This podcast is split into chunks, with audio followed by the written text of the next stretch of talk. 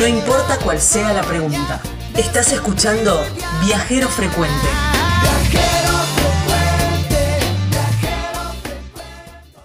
Y nos vamos bien para el sur. Eh, la nombran la capital del trekking. Ah, Es el- pero hay mucho más que eso para hacer. Y estamos hablando de El Chaltén. ¡Ah, qué lindo! Sí, sí, sí, sí. sí.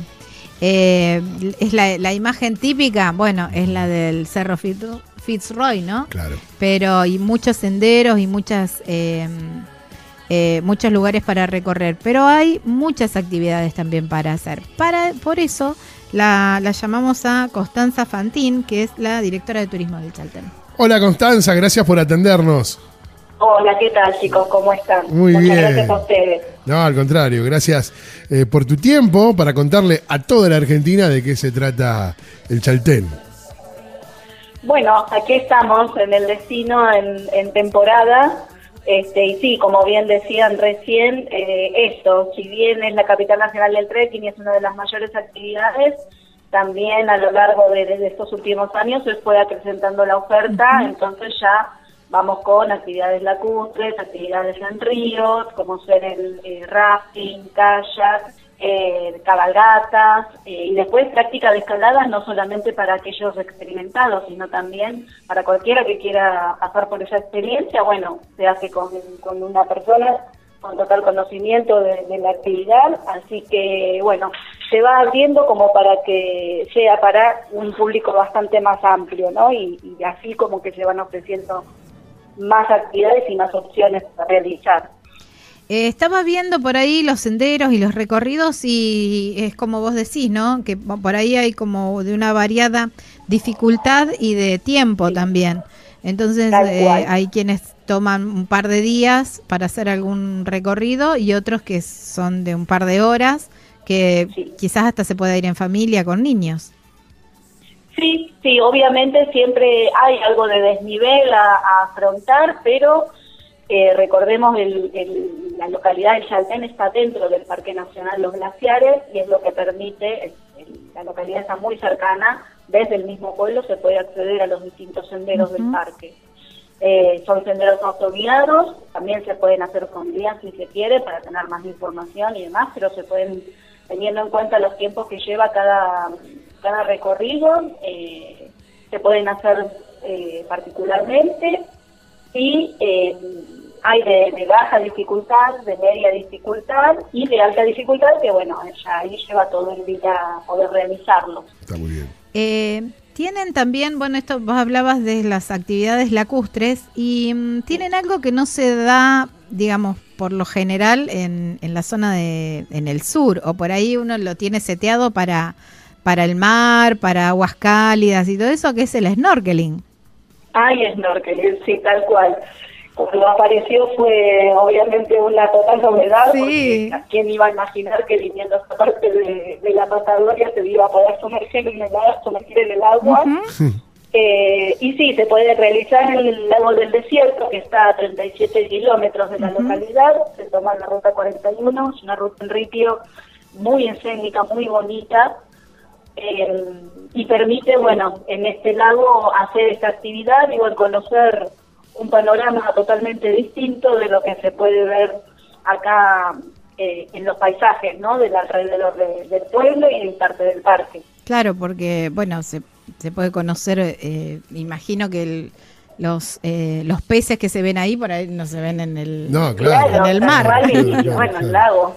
Claro, sí, Qué sí, lindo, sí, qué sí. lindo eso. en el lago, esas aguas tan cristalinas que muestra y que uno ve, bueno, poder meterse en él y, y ver todo ese mundo debajo del lago. Claro, y estaba leyendo que la temperatura tampoco es para, no, no es menor a 11 grados, digamos que con los trajes eh, adecuados tampoco es- Tal cual. Está bien. Sí, está sí, y después uno se da la posibilidad de hacer el cambio de, de ropa y ya no, no pasa nada, digamos, así que se puede disfrutar totalmente. Qué lindo, qué lindo, qué lindo eso, ¿eh? me encanta. Sí, y además que hay para toda la familia, para todas las posibilidades, ¿no? De, Sí. de- de recorrida para conocer. Y para todos los gustos también en gastronomía, si yo voy para, para el Chaltén, ¿qué es lo que no podría dejar de probar? De comer algo regional del Chaltén. en realidad nosotros no, no me quiero apropiar de ningún menú porque realmente lo que es el cordero, por ejemplo, en muchas partes de la Patagonia se puede disfrutar. O sea, no, no quizás no hay sí un, un plato típico, un ingrediente típico.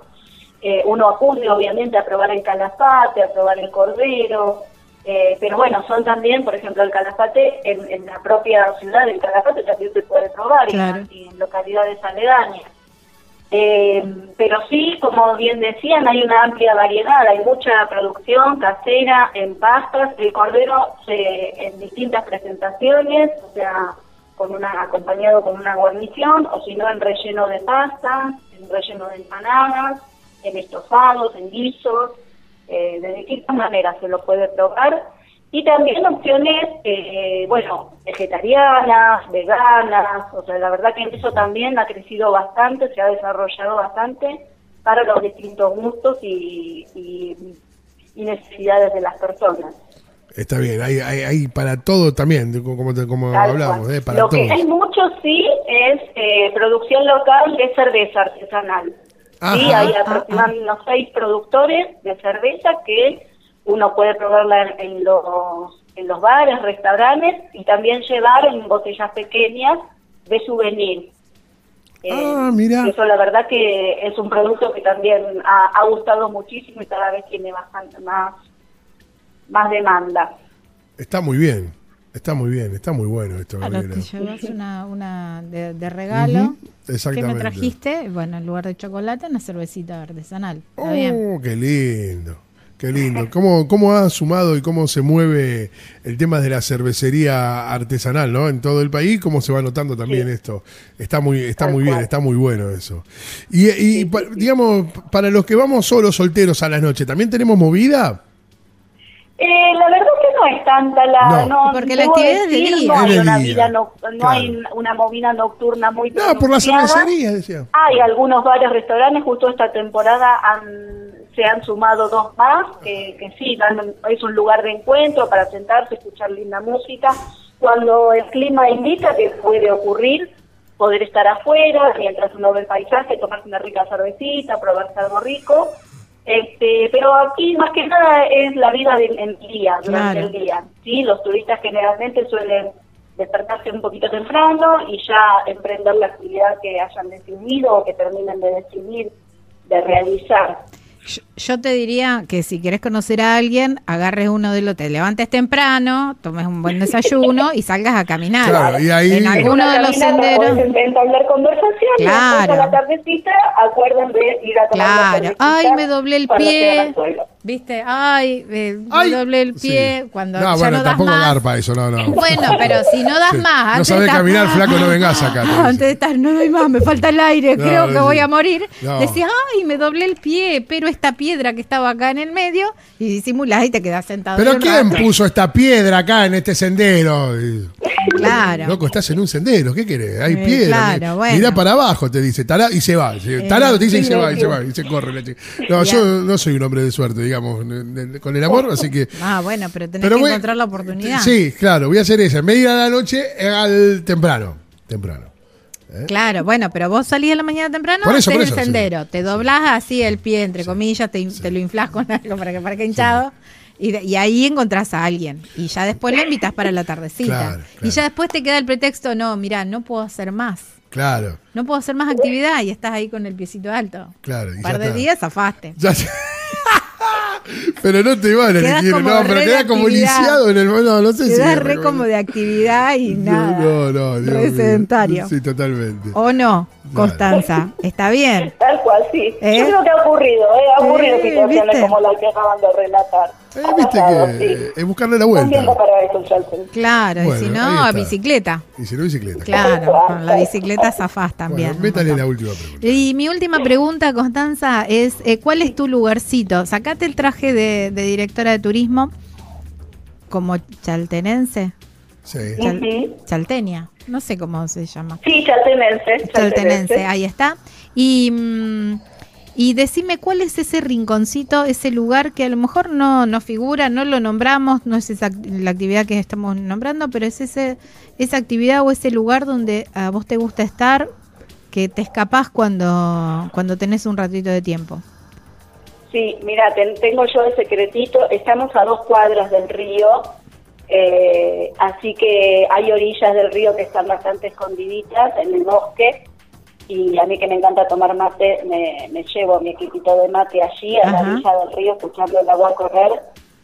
Eh, y, rodeada de bosque, son rinconcitos muy cercanos de acá, o sea, uno no necesita caminar mucho, a veces en, el break que uno hace del trabajo eh, permite eso, permite el poder alejarse pero a, no mucha distancia y poder desconectarse un poquito y bueno, disfrutar de lo que es tener un río de agua pura, que eso es algo, una bendición que, que tenemos y disfrutamos muchísimo de tener agua natural eh, pura para poder eh, consumirla y verla. Eh, la verdad que, que, nos sentimos muy privilegiados en eso. Wow, qué lindo.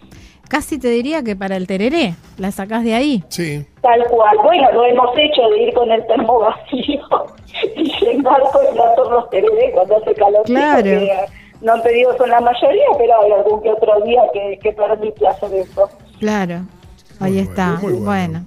Como la Catalina, sentada a la orilla del río mirando las aguas al correr. Bueno, eso, eso, tener un río aquí cerca y estar rodeado, porque como te decía, todos estos paisajes uno los tiene, eh, estamos rodeados de esto, no, no, no es que nosotros viviendo acá uno se tiene que tomar un medio de transporte o algo para, para acceder a ellos. Entonces, es, es la verdad es algo muy a disfrutarlo.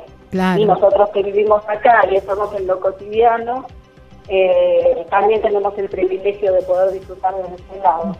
Y qué bueno también tener esa percepción de, de, de decir, bueno, lo tengo acá y lo disfruto, porque a veces eh, pasa que quienes eh, viven en el lugar es como que es tan cotidiano que perdés la, dimensión de lo, a veces detectamos que nos ocurre eso y tratamos de, tener la conducta de hacer un stop, porque sí, a veces quizás, por ejemplo, al atardecer o a la mañana se pone el cielo divino, acá el juego de luces, de, de nubes, digo, perdón, de nubes lenticulares que toman formas eh, mm. irregulares muy bonitas y hacen conjunto con el cerro. Eh, dan un paisaje y, una luz increíble que, bueno, eh, es lindo a veces estar en lo cotidiano sí, pero hacer esto y observarlo. Cuando uno se da cuenta que sale corriendo y, está a mil y no pasa eso, bueno, es como que uno mismo se, se autopone de, de hacer el stop y quedarse a contemplar, aunque sea dos minutos, para bajar de la bicicleta, no subirse al auto tan rápido y demás, y quedarse viendo esos paisajes, esos cielos que, nos permite tener. Tal cual. Muy bueno. Gracias por tu tiempo para hablar con nosotros. No, por favor, gracias a ustedes por la conexión y un saludo grande a, toda la audiencia. Abrazo gigante. Beso enorme. Muchas gracias. Chao, chao. Bueno, Gaby, linda nota. Sí, Constanza, Constanza Fantín de la Dirección de Turismo de El Chaltén. Estás escuchando Viajero Frecuente. Encontranos en Facebook como Viajero Frecuente Radio, en Twitter arroba Viajero Radio, en Instagram Viajero Frecuente Radio. Vamos a viajar, si no es ahora, ¿cuándo?